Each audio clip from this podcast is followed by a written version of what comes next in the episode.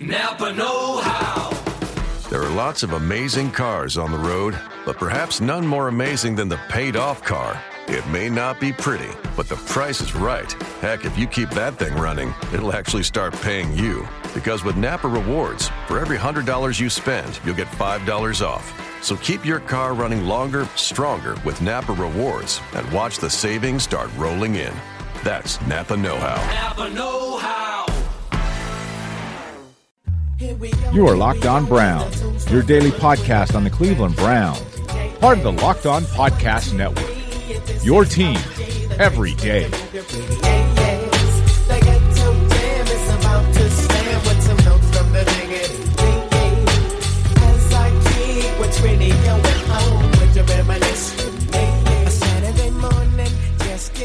And with that, welcome into this Locked on Browns podcast. My name is Jared Mueller, and no, there is absolutely no actual reason for me to open up the podcast with Domino's Ghetto Jam from back in the day. I just saw it in my music list and decided that was the one that was going to be leading off today. So, hope everybody is well on this Thursday, February 16th. Whether you're listening today, Thursday afternoon, or Friday morning on your way to work, thanks for making the Locked On Browns podcast a part of your glorious day.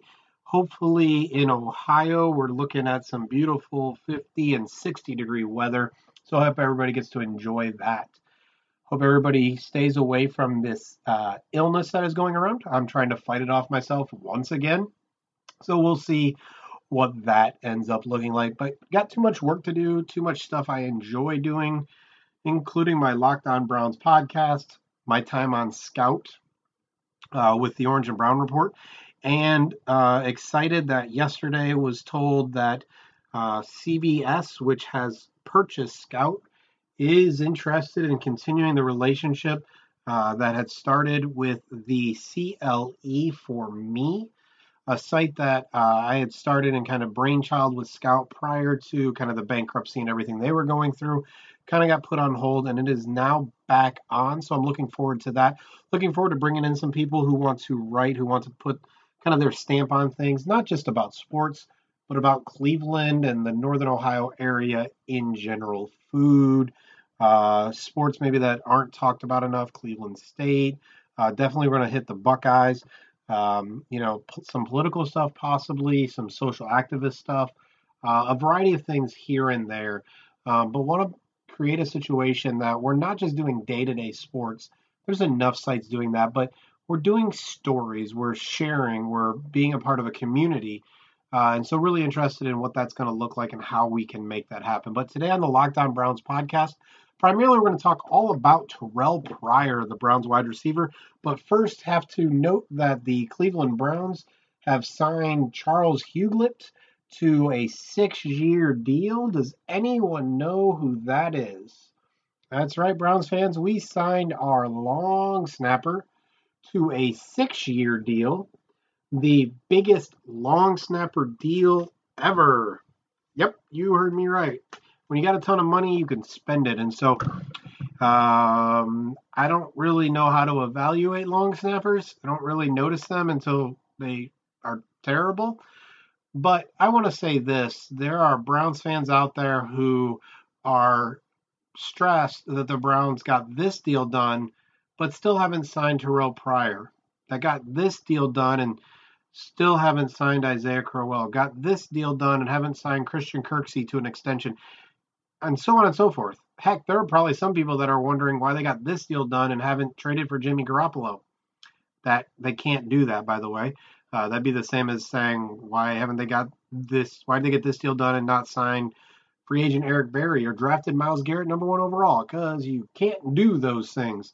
Now they could sell, sign Terrell Pryor, Austin Pasztor, Isaiah Crowell, but those things are not mutually exclusive. See, um, Sashi Brown and the rest of the Browns front office, um, they don't only talk to one agent, right? So um, talks with Terrell Pryor are ongoing. Talks with Isaiah Crowell are ongoing. Don't know about Austin Pasztor at this point in time, but I believe those are going to be ongoing or are ongoing at this point in time. So guess what, guys? Doesn't have anything to do with those other players. They just got this done, and uh, hopefully he's a good long snapper.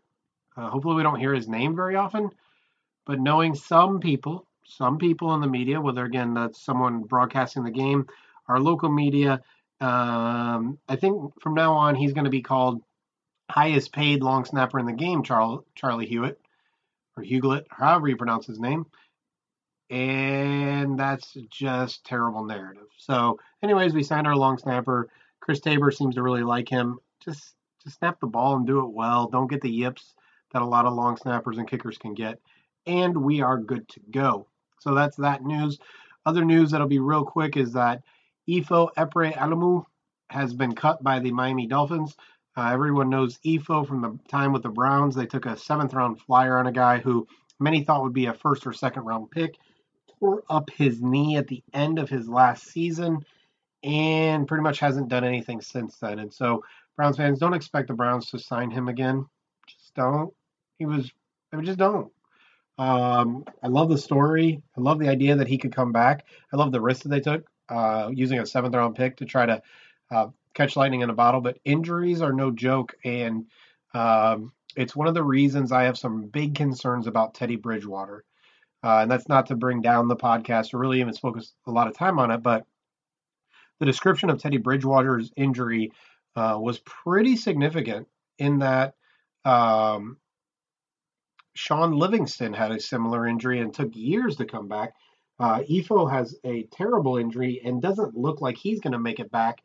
Hopefully, Teddy Bridgewater can, but it is why injuries are always a risk. It's why San Francisco has ruined a lot of their draft stock by drafting players who have ACL injuries and just never come back. And so, um, you know, just injuries just cannot be predicted.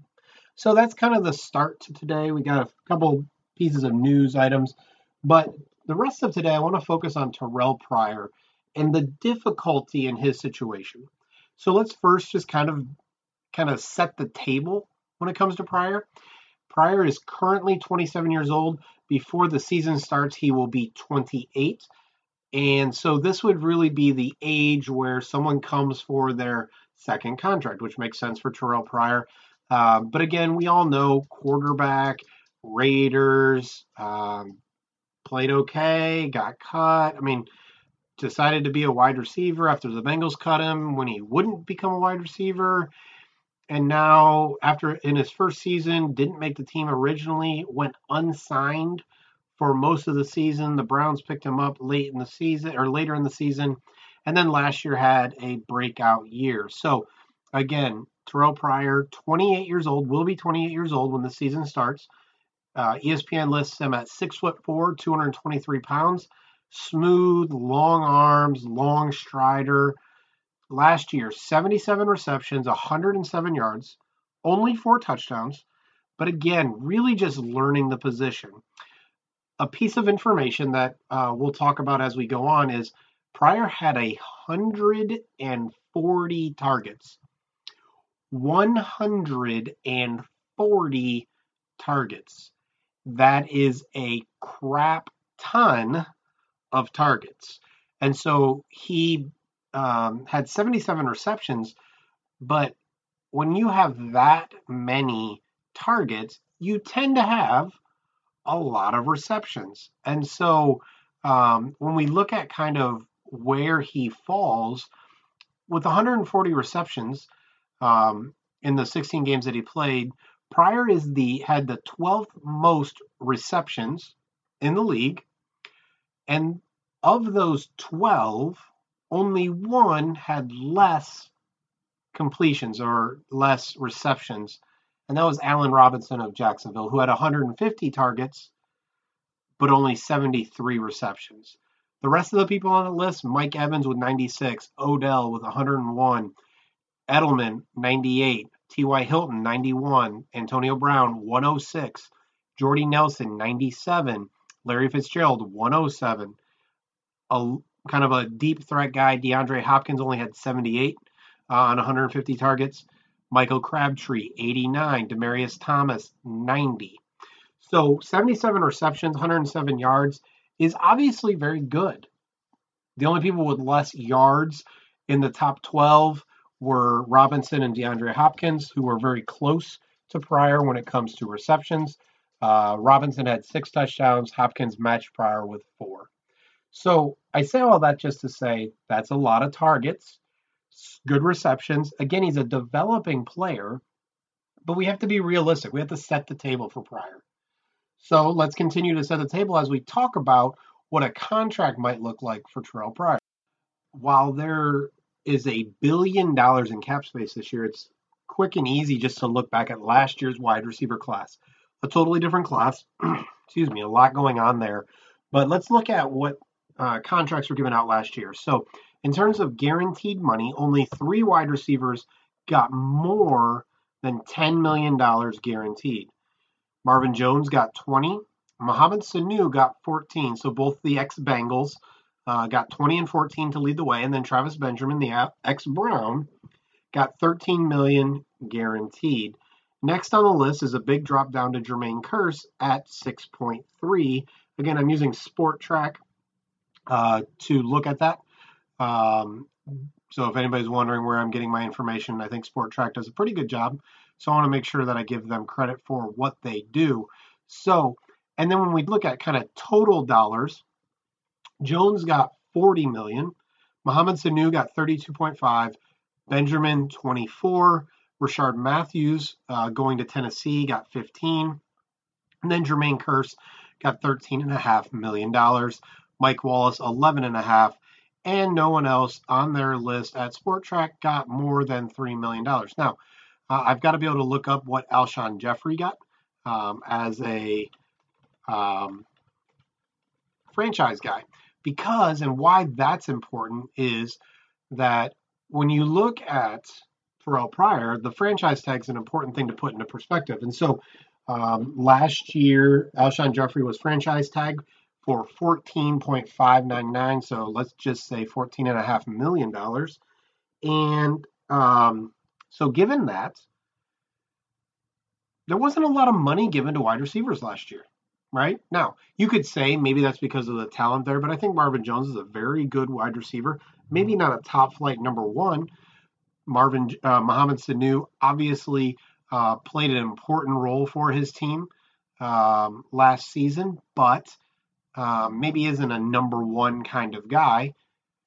But where does that put Terrell Pryor?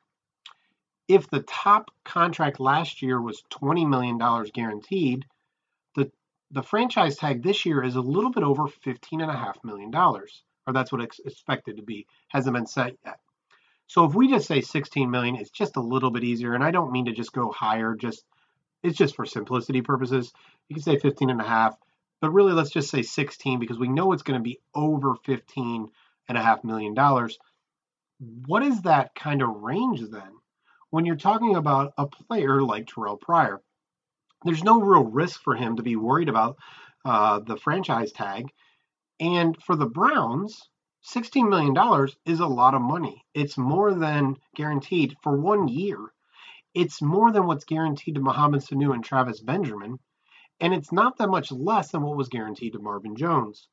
But again, everything is in perspective, right?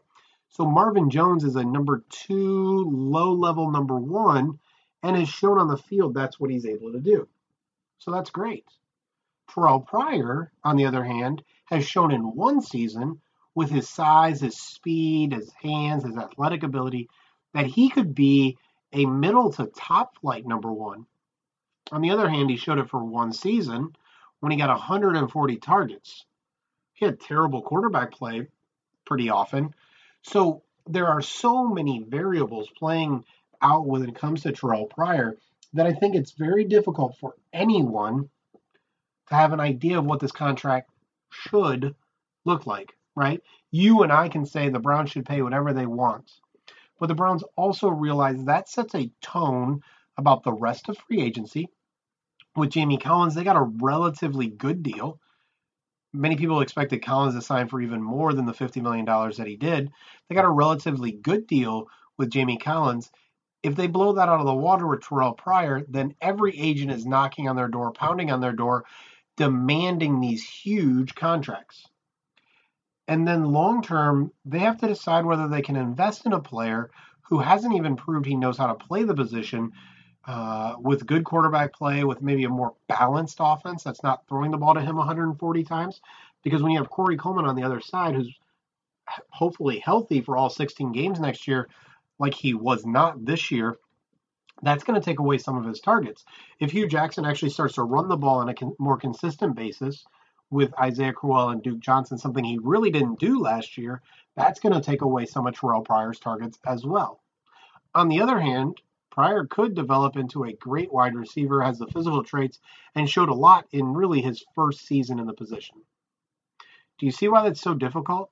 Do you see why it's so complicated? When you add in the hundred million, or I'm sorry, the one billion dollars worth of cap space. The Browns have a hundred million.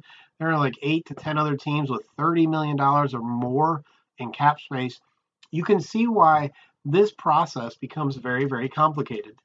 It can't be an easy conversation, even if both his agent and the Browns are as honest about who Terrell Pryor is as I just was that yes, he showed a lot of talent from the agent's perspective. Look how big he is. Look how good he was in his real first season with some bad quarterback play. Look at what he's done here. Look at what other people are paying, and look at the, the what the the franchise tag is, and look how much cap space not only do you have, but the rest of the league has. Terrell Pryor should get paid. And on the other side, the Browns are very can honestly just say we targeted him 140 times he only had 77 receptions. He only had four touchdowns. He only had a thousand yards. He's only shown it for one year. Last year's top wide receiver, a very good one in Marvin Jones, who had proved he could be a very good wide receiver, only got a guaranteed $20 million. And so, even if they're being honest, can you see why that's a difficult conversation? Can you see why this uh, article by Pro Football Focus really should give the Browns some hope? And that's that according to Mary Kay Cabot of the Cleveland Plain Dealer, and everyone knows my history with her, he Terrell Pryor has instructed his agents to get a deal, get a deal done because he wants to stay. That's really awesome. Um, Pryor said last week, I know this is an important month, but I love being with the Browns. And like I've said before, this thing isn't about joining a different team because a different team's good. That's not what it's about. I love the pro- building process here. Um, and he said, I have no problem with just because we're 1 and 15 or whatever this year coming back. I don't mind starting fresh next year and continuing to grow because I think it's more exciting when you're on the bottom. I'm always citing starting from the bottom and getting to the top, and think it's a I think it's a greater feeling, and it would be great to give Cleveland what they're looking for. Plus, he really likes Hue Jackson. So yeah, the Browns just signed their long snapper to the largest contract ever for six years. And yeah, the Browns need to figure things out with Isaiah Crowell and Terrell Pryor and Austin Pasztor. But man, is that a difficult conversation. The franchise tag looms. Reports are that the Browns do not plan on using it on him. That is a little bit shocking because I assume that the Browns want Terrell Pryor back. Their hope is that they get the deal done. In the end, $16 million? $16 million for one year guaranteed? That shouldn't scare Terrell Pryor. That might scare the Browns more, which could lead to a deal getting done. And I expect that deal to have more guaranteed money than Marvin Jones got last year, all for a wide receiver who had one year of production on 140 targets, 77 catches, a little over a thousand yards, and four touchdowns. Hey, it's good money if you can get it. Thanks for stopping by this Locked on Browns podcast. Again, my name is Jared Mueller. Get a hold of me on Twitter at Jared K. Mueller. That's at J A R E D K M U E L L E R. Thanks for stopping by and go Browns.